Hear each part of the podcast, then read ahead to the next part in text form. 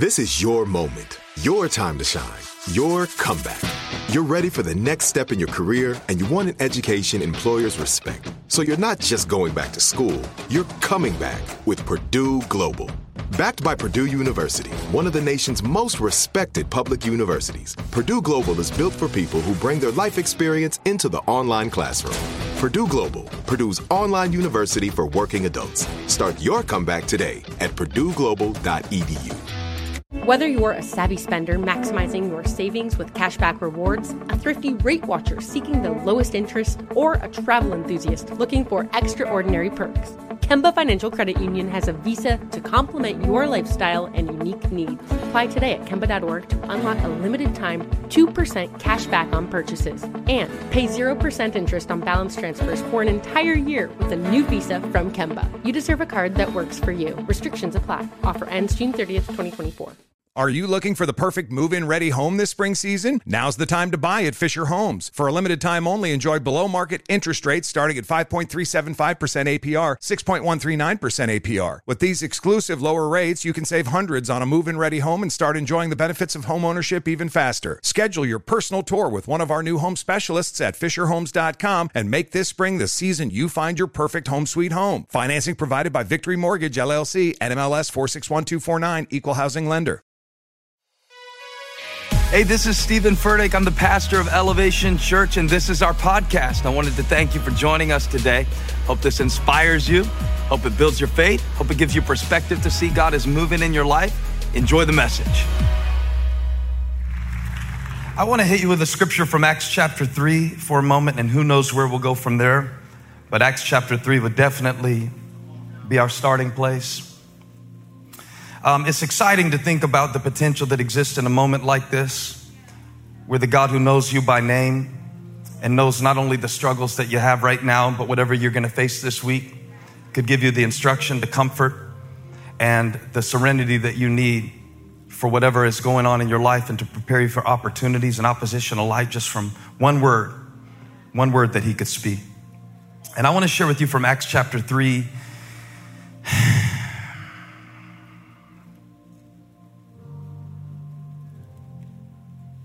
11. While he clung to Peter and John, all the people ran together to them in the portico called Solomon's, astounded. And when Peter saw it, he addressed the people Men of Israel, why do you wonder at this? Or why do you stare at us as though by our own power or piety we have made him walk? The God of Abraham, the God of Isaac, and the God of Jacob, the God of our fathers, glorified his servant, Jesus, whom you delivered over and denied in the presence of Pilate when he had decided to release him. But you denied the holy and righteous one and asked for a murderer to be granted to you. And you killed the author of life, whom God raised from the dead. To this, we are witnesses. And his name, by faith in his name, has made this man strong, whom you see and know. And the faith that is through Jesus has given the man this perfect health in the presence of you all. I want to speak to you today for a few moments on this subject trapped in transition. Trapped in transition. And I want to pray before we get into it one more time. Let's pray. Father, now I call on you to do the thing that only you can do. I can study, I can prepare, but I can only preach to a certain level unless you inhabit this holy moment. Holy Spirit, there is a design, custom tailored message that each person needs. I ask now that you would measure that out to each heart. Help us to get past all of the distractions that would keep us from understanding the things that you desire to say. And we give you all the glory in Jesus' name. Somebody shout, Amen. amen. On your way to your seat, touch somebody and say, I am in transition. I was standing up and now I'm sitting down.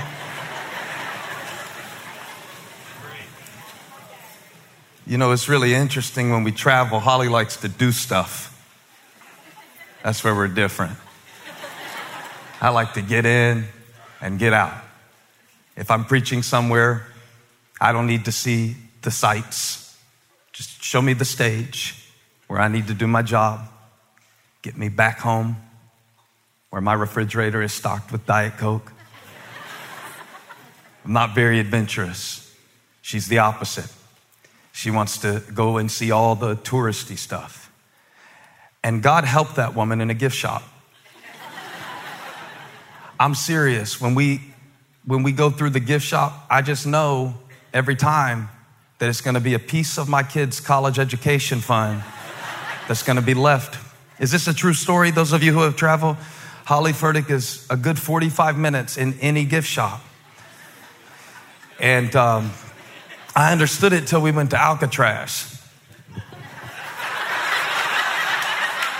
I couldn't understand why you want to buy something. You know, the prison. It's not a prison anymore. Now it's a national park. But until 1962, it was a prison. And I honestly enjoyed that one. Now, she's taken me to some really boring places. I'm not to lie to you. One time we learned about Australian military history, and I just don't need to know it. Do you know what I mean? I appreciate their continent, but it is not a part of my history or my destiny. So I usually last about 30 minutes, and then I start feeling trapped. I mean, I really do. I start feeling like I would do anything to get out of this situation. And, uh, but she's taken me all over. And at Alcatraz, it was different because not only was my wife, uh, not only was my wife interested to visit Alcatraz, but she was interested for me to hear the stories on the headset that they gave you for the guided tour. And I don't know if it's because I love Shawshank Redemption and it's my favorite movie, but something about that just, um, it connected with me. Okay. Maybe it's all the prison stories in the Bible. I don't know why, but at Alcatraz, it was different. And I wasn't bored. I was actually really fascinated, um, especially at this one part. I brought you a picture from uh, when I visited prison as a tourist. Um, this is me and Chunks standing at the part of the tour where they would show you how the prison Alcatraz, because it's an island, it was uh, directly positioned where you could see one and one quarter miles across the ocean. You could see San Francisco. And what they said on the headphones, and I didn't forget this, is that what made it so agonizing for a prisoner was that you could see just a little over a mile everything that you wanted in life, but you couldn't get to it. When I heard that, I paused my headphones and then I started making a sermon illustration about how many people, how many people today can see in your mind's eye the person that you could be if you could ever be free from an addiction, a habit, depression, or panic. The, the ability to see it, but I can't swim to it. The ability to see it, visualize it, and maybe even taste it, but not experience it. It is a certain type of torture that is only known in transition.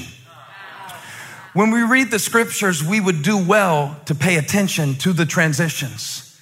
And this is for Jason and, and Tim and, and Brad and Chad and all of my campus pastors who preach from time to time. It'll make you a better preacher if you pay attention to the transitions.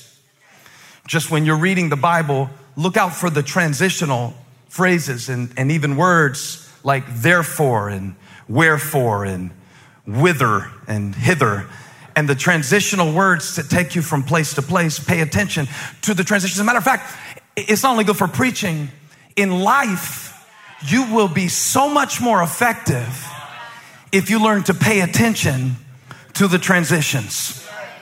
And the scripture that I read to you today is a transitional miracle in the book of Acts. I call it a transitional miracle because it gives us a picture of what the author Luke is already explaining as he chronicles the birth of the church. Not only is the church in a transitional period going from being considered a cult with very little political capital to going into influential spaces and beginning to turn the world upside down for Jesus Christ, the carpenter who was crucified. But the position of Acts chapter 3 is transitional in that it is the first miracle that is recorded other than the Pentecostal miracle of those being filled with the Spirit. It is the first miracle of healing that is recorded in the book of Acts. It will not be the last, it is the first. And that's why I call it a transitional miracle because it is giving us a picture of what Jesus meant when he said to his followers, Don't leave Jerusalem, Jerusalem, the city of peace. Don't leave this place of peace, but wait until you have received the Holy Spirit. It is difficult to sit still in transition while you are threatened by opposition from the outside. And they didn't like Jesus, and that's why they killed him. But Jesus told them to do something very difficult to sit still in transition and wait for him to do it his way. It's the hardest thing in the world. And yet, every time Holly goes through the gift shop, they get her every time because they position that gift shop after she's seen all the history. I mean, I understand a mug, but this woman, she'll buy a journal, a mug, a memoir, a baseball cap, a beanie, a sticker. This woman, she's a sucker. They get her every time. No, I want y'all to pray for the, the woman of God that leads this church because she doesn't get it. You are so vulnerable on your way out.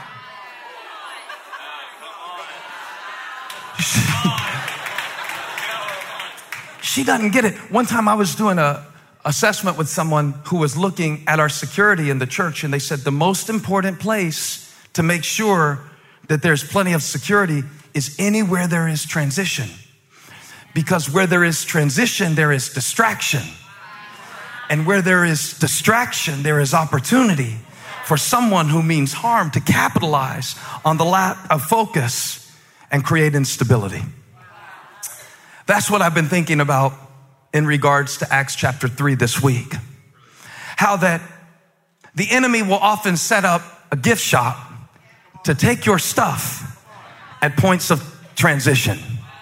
On the way out, on the way in. That's the only two times it costs me money when she takes me to a museum.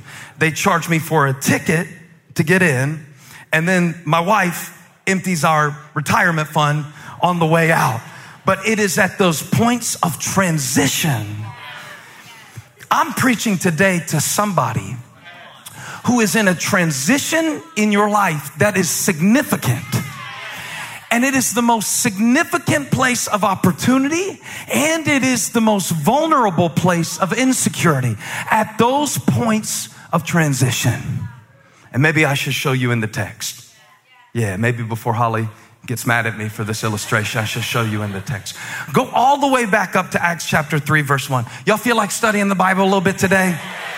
Let's look at it. Now, Peter and John were going up to the temple at the hour of prayer, the ninth hour, and a man who was lame from birth was being carried, whom they laid daily at the gate of the temple called Beautiful to ask alms from those entering the temple.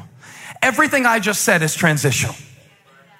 Every single component of the verses I just read has a transitional element. And when I saw that in the text, I was like, this is perfect for what we're trying to understand in our lives because our lives are constantly changing and they are changing so fast that by the time we recognize the change, we don't have time to make the adjustment. By the time we know how to be a good parent, they are 53 years old by the time we know what we should have saved money for is too late and the bill is already overdue. By the time we get the wisdom, we don't have the strength to implement it because we're tired from all of our dumb mistakes. So when I read it and I realized everything is transitional, put it up again, Acts 3 verse 1. Now it's a transitional word. Peter and John were going up to the temple. They were on the way somewhere. At the hour of prayer, it was a transitional time. So they're, they're going about their day and now it's time to pray. Ding, ding, ding, everybody to the temple. Peter and John are transitioning to the temple. They are transitioning in their ministry because up until this point, they've always had Jesus in human form to supervise their miracle working attempts and efforts. And sometimes they didn't get it right. And he was there to correct them. But he's not here in human form anymore. And they are in transition. And so now here they're going to church at three in the afternoon. That's what the ninth hour means. It's a transitional period where all good Jewish men and women would go to the synagogue for prayer. Peter and John are, are moving toward the temple. Transitional period for the church, transitional moment in their day in between two activities. Then it says that, verse 2, there was a man who was being carried, whom they laid daily at the gate of the temple that is called the Beautiful Gate. So now the church as a whole is in transition as the Spirit of God is beginning to manifest Himself through signs, miracles, and wonders through the hands of the apostles. Peter and John are in transition on their way to the temple, which is their daily routine. And there's a man who the Bible says is being carried. I don't know how I missed this for so many years. I always pictured this miracle with the man already laying beside the gate. But he wasn't at the gate yet. The Bible says he was in transition. He wasn't even in the spot yet because, see, like if you were gonna make it and you couldn't walk, you had to have a racket. And so the best place you could go, pick a spot while people are going to church. And they would do it different. They wouldn't get you on the way out because you already gave an offering in church. So they would get you on the way in, right? And if you can catch them on the way in, maybe they'll drop you some change. And maybe they'll, you know, it was considered piety to give alms. And so they're catching people with a gift shop at the gate by the temple. He wouldn't have been the only one. This was a very common place to set up. But I was blessed by this, and I thought you may be too. He wasn't even in his spot yet when God decided to give him a miracle. I think a lot of times that if I could get here, or if I could, if I could, if I could arrive there, or if I could accomplish this, or if I could do that, or if I could fix it, or if, if I could establish it, or if I could move through it. But I want you to notice this is a transitional miracle. It means that church hasn't even started yet, but God is already on the scene it means that God does not need for your life to be at a certain point where people say it should be in order to bless you. So this is for everybody who is in transition. And I don't know if you're switching jobs. I don't know if you're switching girlfriends. I don't know if you're switching schools. I don't know if you're switching ways of living. I don't know if you're switching from you used to get high on a substance, but now you're trying to connect to Christ. I don't know what the switch is, but I love the fact that God was waiting to bless the person before he even got to the spot. It is a transitional miracle. And here's what I wanted to say God is going to bless you on the way. God is going to bless you. He's going to meet you and cut you off on your way to your spot and bless you anyway. How many know God can cut you off and bless you?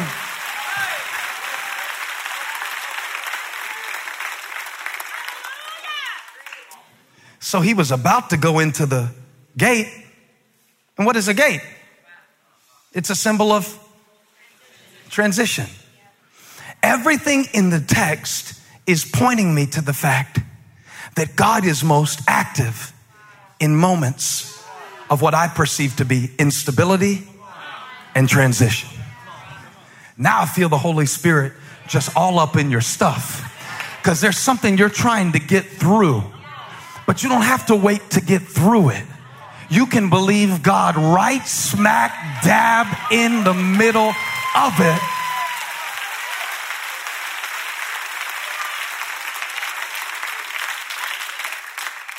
It sounds good, preaches good, doesn't feel good.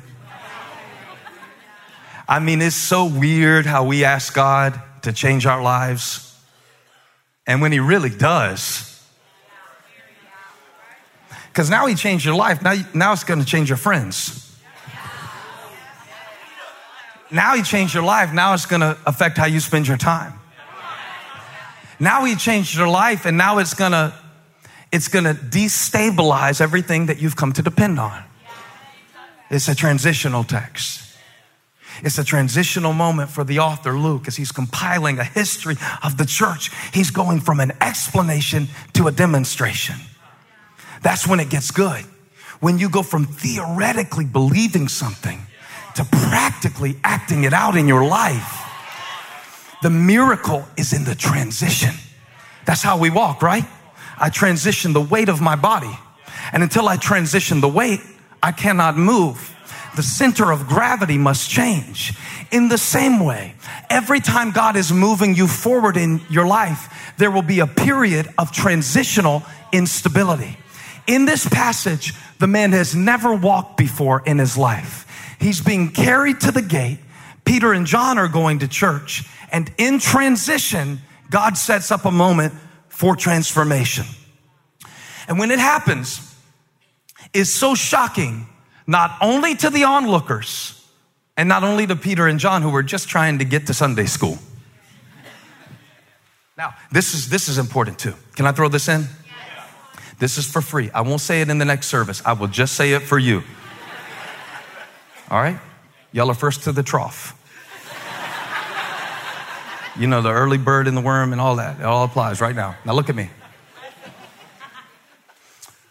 The first miracle that is recorded in the book of Acts was waiting in something that everybody else was stepping over to get to something they deemed more important. That's just for y'all. Now let's look at it.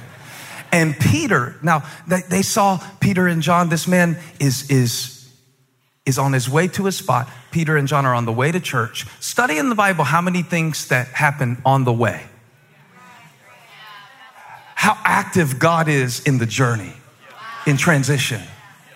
How many things that, that God uses to change our life happen in between two fixed points that we deem important.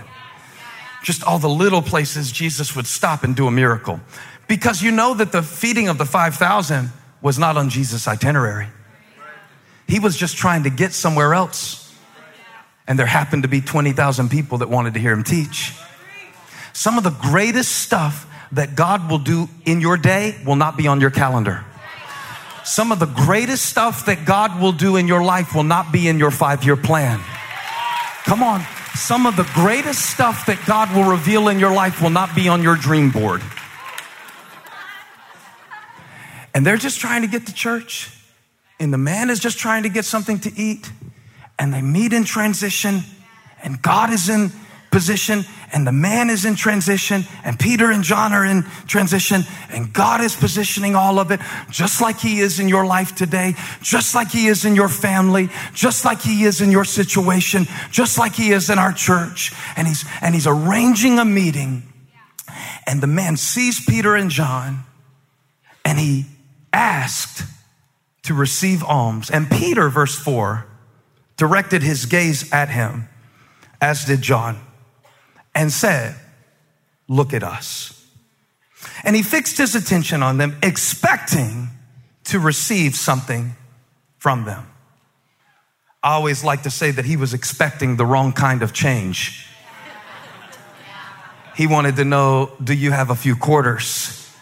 Do you have a few dimes? And, and Jesus, like, the one thing I've learned about him is sometimes he doesn't meet your expectation because he wants to exceed it. Don't be too disappointed if God didn't give you what you wanted. This man in this moment is about to receive a change that he didn't even have the faith to ask for.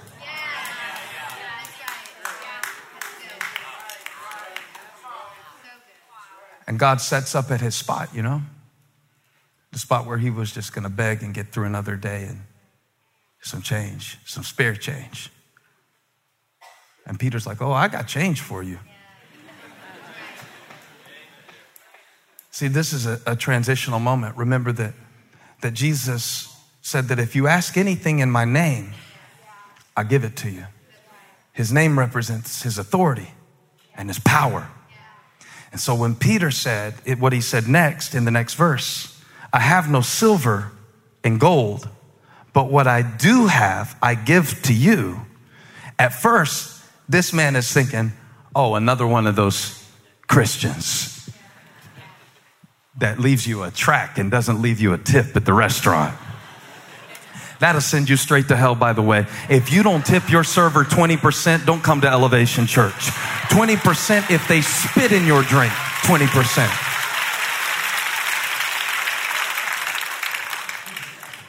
But Peter is saying, now look, let's get past what you expected. Let's get past this temporary change that you desire. I have no silver and gold, but what I do have, I have a name. It's not my name. Because in my name, you get nothing. In my ability, there is limited strength, power, and resource. But I know a name. And the one who has this name gave it to me. So I'm not operating in my own authority, but watch, this is the transition of power. Jesus said, if you wait for my spirit, you can receive my power. So if you don't get out and move the way that you think you ought to move, but wait for me to direct your path, if you will be in position, you can receive my power. Woo! In the name of Jesus Christ of Nazareth, rise up and walk. And he took him by the right hand. Why the right hand? That's the hand of authority. Why the right hand? Because all power and authority was given to Jesus. Come on, get happy with me. I don't care if it's 50 of y'all. But God said, I'm standing over your situation, presiding and prevailing.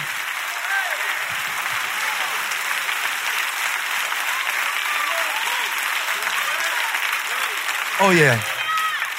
I forgot something. Sit, sit back down. In psychology, they make a distinction between change and transition. Okay? The two are not the same. And we'll see it in this man's life. Because in this transitional miracle,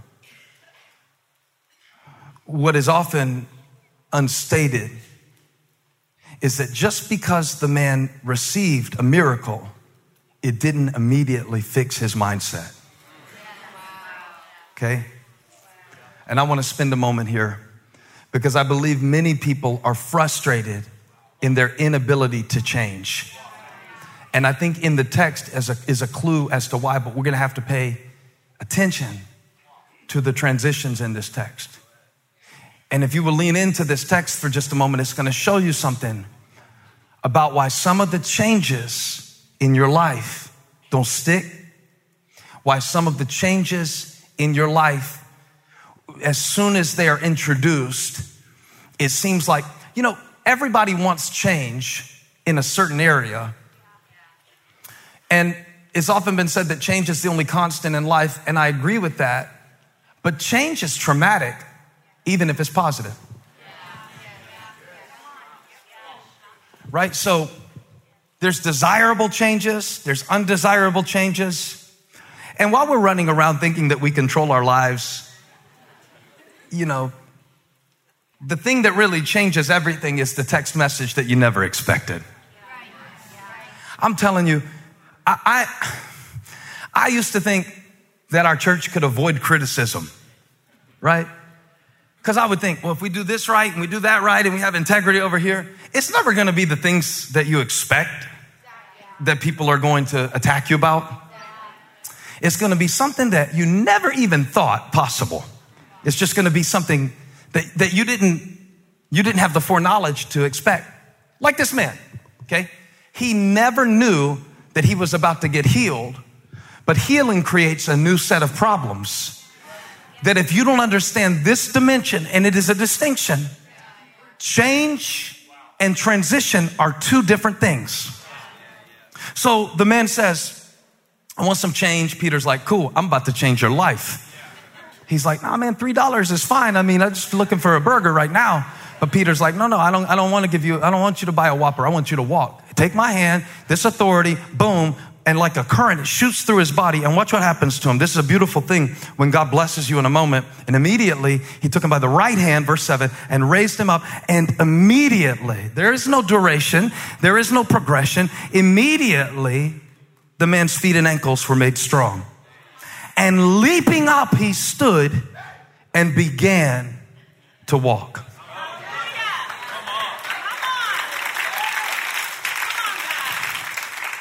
Before you shout about that verse, pay attention to the transitional words because it says that he began to walk. And all he knew how to do was beg because he was born unable to walk. This is part two of last week when I told you that sometimes better feels backwards. And it's wonderful that he could walk, but where's he gonna go? Every day he was carried to this spot. Now what? Cool, man. You you didn't want to buy me a sandwich? I would have took Popeyes or Chick-fil-A. But now now I'm standing here and I'm leaping and I'm happy and I'm changed but it represents a transition. Now, now change, let me read this to you so I don't mess it up. This is outside of my realm. I do theology. The psychology part, I want to read it and make sure I get it right. I don't want to get sued for malpractice up here. Change is external. Is something that happens to you. Okay. The man didn't do physical therapy and learn to walk. It was an unexpected change, good or bad. Change is external. Change could be traffic. Change can be weather. Change can be something that happens in your body. Change can be something that happens globally. Change happens externally. And it is a situation that is imposed by outside circumstances or unforeseen conditions. That's change. Follow me. Transition is always an internal or a psychological event. You see the contrast? He jumped up immediately. That's change. He began to walk. That's transition. Some of us are frustrated by change because we are unwilling to endure the process of transition. I need God's help to preach this now. So we jump up and we jump up happy. You know how you get happy when God does something awesome in your life. That's a change. But transition is where transformation happens. Not by something external, but by something internal. I'll prove it to you. David said, create in me a clean heart, O God, and renew a right spirit in me. What does that mean? David wasn't praying about his situation. He was praying about his spirit because he understood that if God changes your situation, but the spiritual process is left underdeveloped, it will cause an implosion.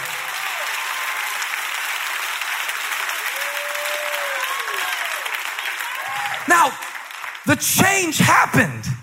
It was not illegitimate. He jumped up, he walked, his feet and ankles could do it, but it wasn't his feet at this point that was the problem. Just because your feet are strong, and just because your legs work, and just because you now have the strength to stand, doesn't mean you have the understanding to walk.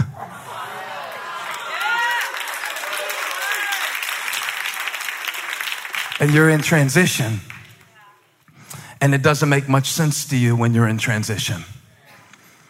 And it's unstable when you're in transition. In fact, when you're in transition, you can feel trapped. Here's why I left Egypt, I'm not in Canaan. I'm trapped in transition. I'm saved enough not to go to hell, but I'm not saved enough to not want to go to the club. I'm trapped.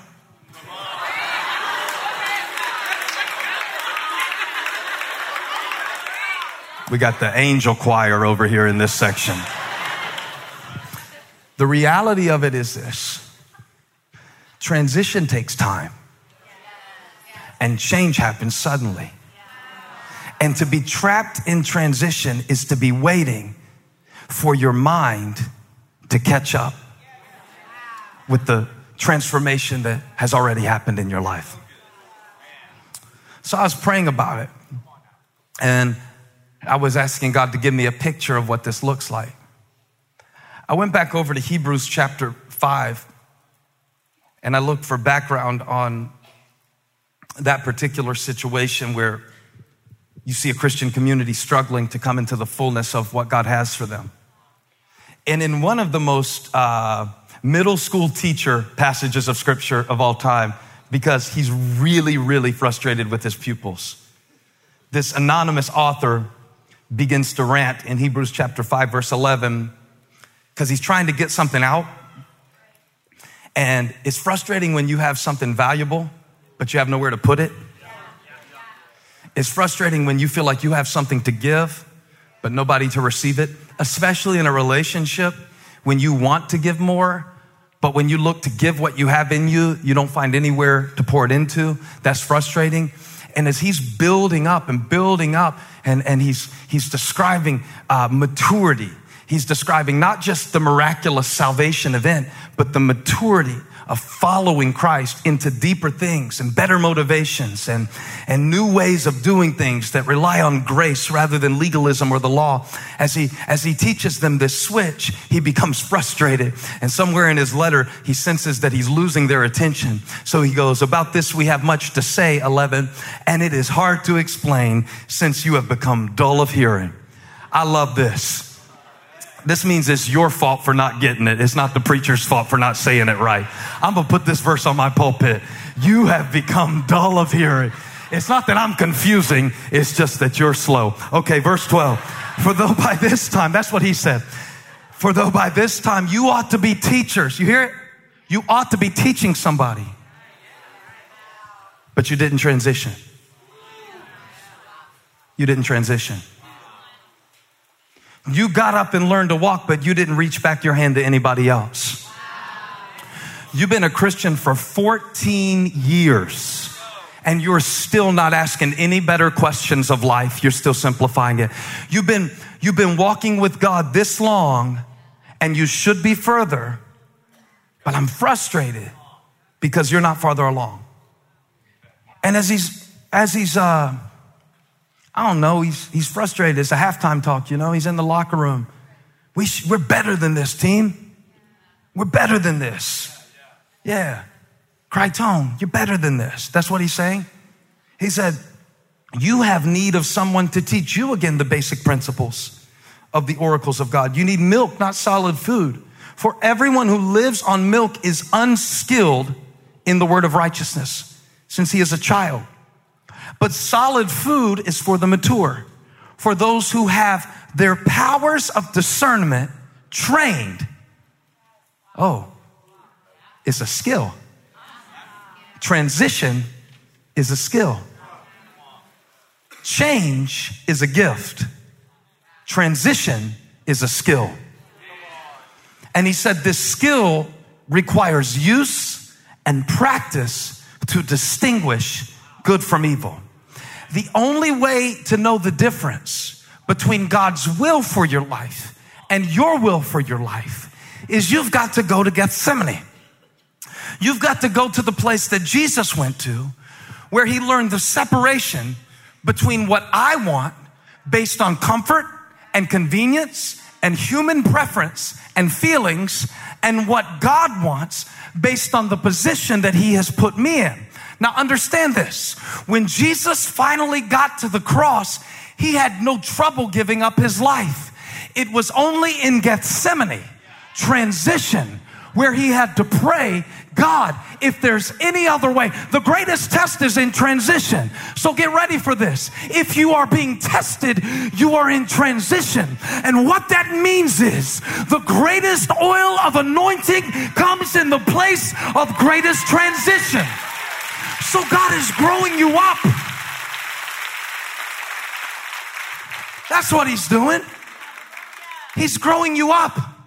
He's teaching you to stand, therefore. To stand when it's uncertain, to stand when it doesn't feel good, to stand when it's controversial, to stand when it doesn't seem to be happening, to stand on what you know when you can't trust what you see or what you feel. And you're in transition. And transition takes a little time. And now the decision is this Do I, do I hold on to the old or do I lean into the new? That's what the man had to decide. And so do you, and so do I. Because I had my spot, I had my system, I had my support. But now I'm in transition. And I can't do what I used to do anymore. So I had this, uh, I had this cup where people would come by and they would drop change in my cup. And I had to drop my cup to grab hold of Peter's hand so I could stand up and begin to walk. But that's not the part of the text that got my attention. Because after the man stands up, everybody is shocked to see this man who they were used to ignoring, who used to be kept on the outside. And they were like, that's Joe. I gave him a name because the scripture didn't, and it doesn't seem right that I would spend 50 minutes talking about him and not even give him the courtesy of a name. That's Joe. No, it can't be. Dudes walking, jumping, dancing. No, that's I'm telling you, that's him. I, how you know it's him? Cause I know I walk by him every day. I, I, used to walk by him every day. I walk by him every day. I walk by, I walk by him every day. He'd come in, I'd, and we would transition past each other every day. And then we would say, and see when he started to change, they couldn't understand it, and they didn't like it. Transition is traumatic, you know. And the, the way I know it's traumatic is because he dances, he walks, he goes past the gate and goes into Solomon's portico. This was a big, long porch, man. It would take the whole, that whole side of the temple was one big porch. And I never forgot this verse when I read it because it said that in verse 11 that the man clung to Peter and John. I never forgot that. That just gripped me when I read it because I realize that it matters in these moments of transition what you cling to. And I hear the Spirit saying to somebody today that you are going to have to choose to cling to something that is new and uncomfortable to you to move forward in this transitional season of your life. For many of us, this means that we are having to let go of something old that exists in the paradigm of our mind in order to embrace something new. I mean, just because the man can walk doesn't mean that he can stand by himself. So now when we met him in the text, he's being carried. And when we say goodbye to him in the text, he's clinging. What makes that significant for our lives is you cannot take hold of what's new while you have a death grip on what's old. And God is saying, you have gone as far as you can go holding on to what you used to be. This requires that the excuses that have become so embedded in your life have to be left behind at the spot of your transformation because you're in transition now. God is giving birth to a new thing in your life it is going to require letting go of old habits. Look, man, if you are a husband now, you can't be single in your mindset anymore. You've got to consider a new responsibility. What happens a lot of times is we go into new situations holding on to old habits. You can't have a husband uh, situation and have bachelor habits. Before long, it will tear you apart trying to hold on to two things. So I hear God saying today, let it go. It is not serving you in this season anymore. Why would you hold on to something that taught you how to beg, that taught you how to blame? It can't heal you anymore. Something greater is here. There is a name that is greater than any other name, higher than any other name, stronger than any other name.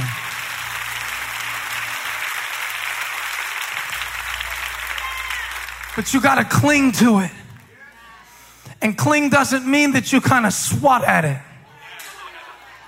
Cling means that you grab for Jesus with all you've got because you know, like Jacob, that if he doesn't bless you, you won't be blessed. Said he clung to Peter and John. And what you cling to in this season of transition in your life will determine whether you go forward or stay at the gate.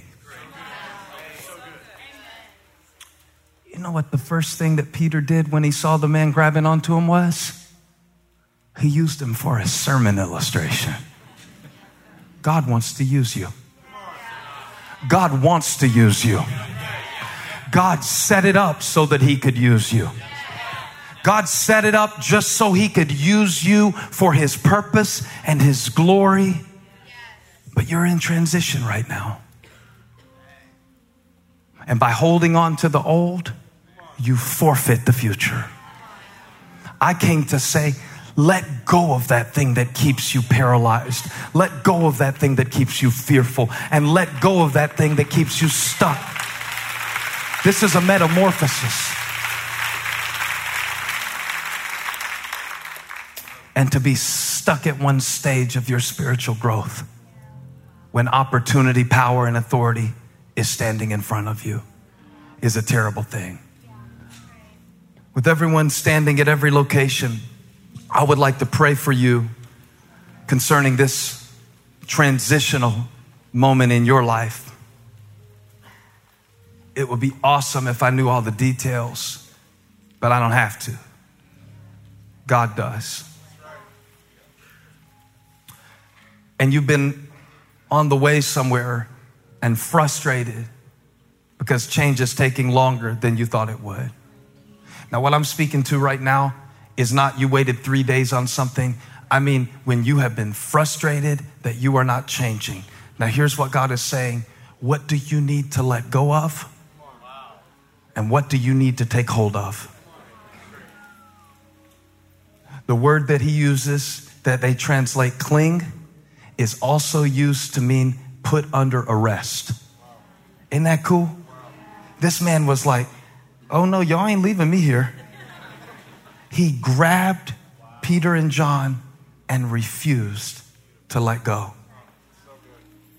I think that's what it takes to see change in our life. To grab hold of it and say, oh, no, no, no, no, no. You're not going to leave me like you found me. No, no, no, no, no, no, no. I'm not going to try this once and then go back to misery. I'm not going to suffocate in despair when hope is in front of me in the form of the Spirit of God. No. So, Lord, I ask you now, because I know that somebody has been trapped in between old and new, trapped in between a past and a future. I ask you right now to give them the grace not only to stand up, but give them the direction to walk. I pray right now in Jesus' name that nobody would leave this place holding on to something that is keeping them stuck. In the name of the Lord, I command you to rise up and walk, not just to jump up and shout, but to walk in a new direction to walk toward what God has called you, to walk toward what He sees in you, to walk toward what He created you to be. Spirit of the living God, in this moment of transition, whether it's circumstantial or whether it's emotional, doesn't matter. I pray that you, being the constant God who never changes, the constant God who does not move, who is not bound by time, that you would touch every situation by your grace and glory today and enable feet that were never able to stand before to jump upright and to walk in a new direction home. Lord, you know what they're dealing with, and you know what is beneath what they're dealing with on the surface. I pray for patience. Sometimes it takes that. I pray for new partnerships. Give every person in this room a Peter and John that they can walk with on the way to where you're leading them. It is so uncertain. We don't know what one moment to the next holds. We just know that change is inevitable. But we choose transformation through every change in our life, good or bad. Thank you for joining us. Special thanks to those of you who give generously to this ministry. It's because of you that this ministry is possible. You can click the link in the description to give now or visit elevationchurch.org slash podcast for more information.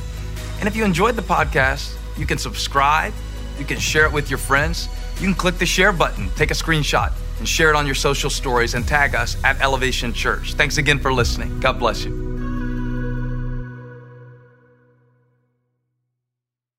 If a new house is on your wish list in the next five years, grow your savings faster and experience your dreams with an Ohio Homebuyer Plus account from Kemba Financial Credit Union. A savings account specifically designed to save for a new home where you can earn 7% APY, a $500 matching bonus, and a $1,500 mortgage closing cost credit. Learn more at Kemba.org. Offer expires March 31st, 2025. APY equals annual percentage yield. Restrictions apply. NMLS 292230. Equal housing lender. Federally insured by NCUA. Are you looking for the perfect move in ready home this spring season? Now's the time to buy at Fischer Homes. For a limited time only, enjoy below market interest rates starting at 5.375% APR, 6.139% APR. With these exclusive lower rates, you can save hundreds on a move in ready home and start enjoying the benefits of home ownership even faster. Schedule your personal tour with one of our new home specialists at FischerHomes.com and make this spring the season you find your perfect home sweet home. Financing provided by Victory Mortgage LLC, NMLS 461249, Equal Housing Lender.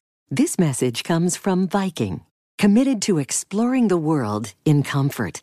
Journey through the heart of Europe on an elegant Viking longship with thoughtful service, destination focused dining, and cultural enrichment on board and on shore. And every Viking voyage is all inclusive, with no children and no casinos.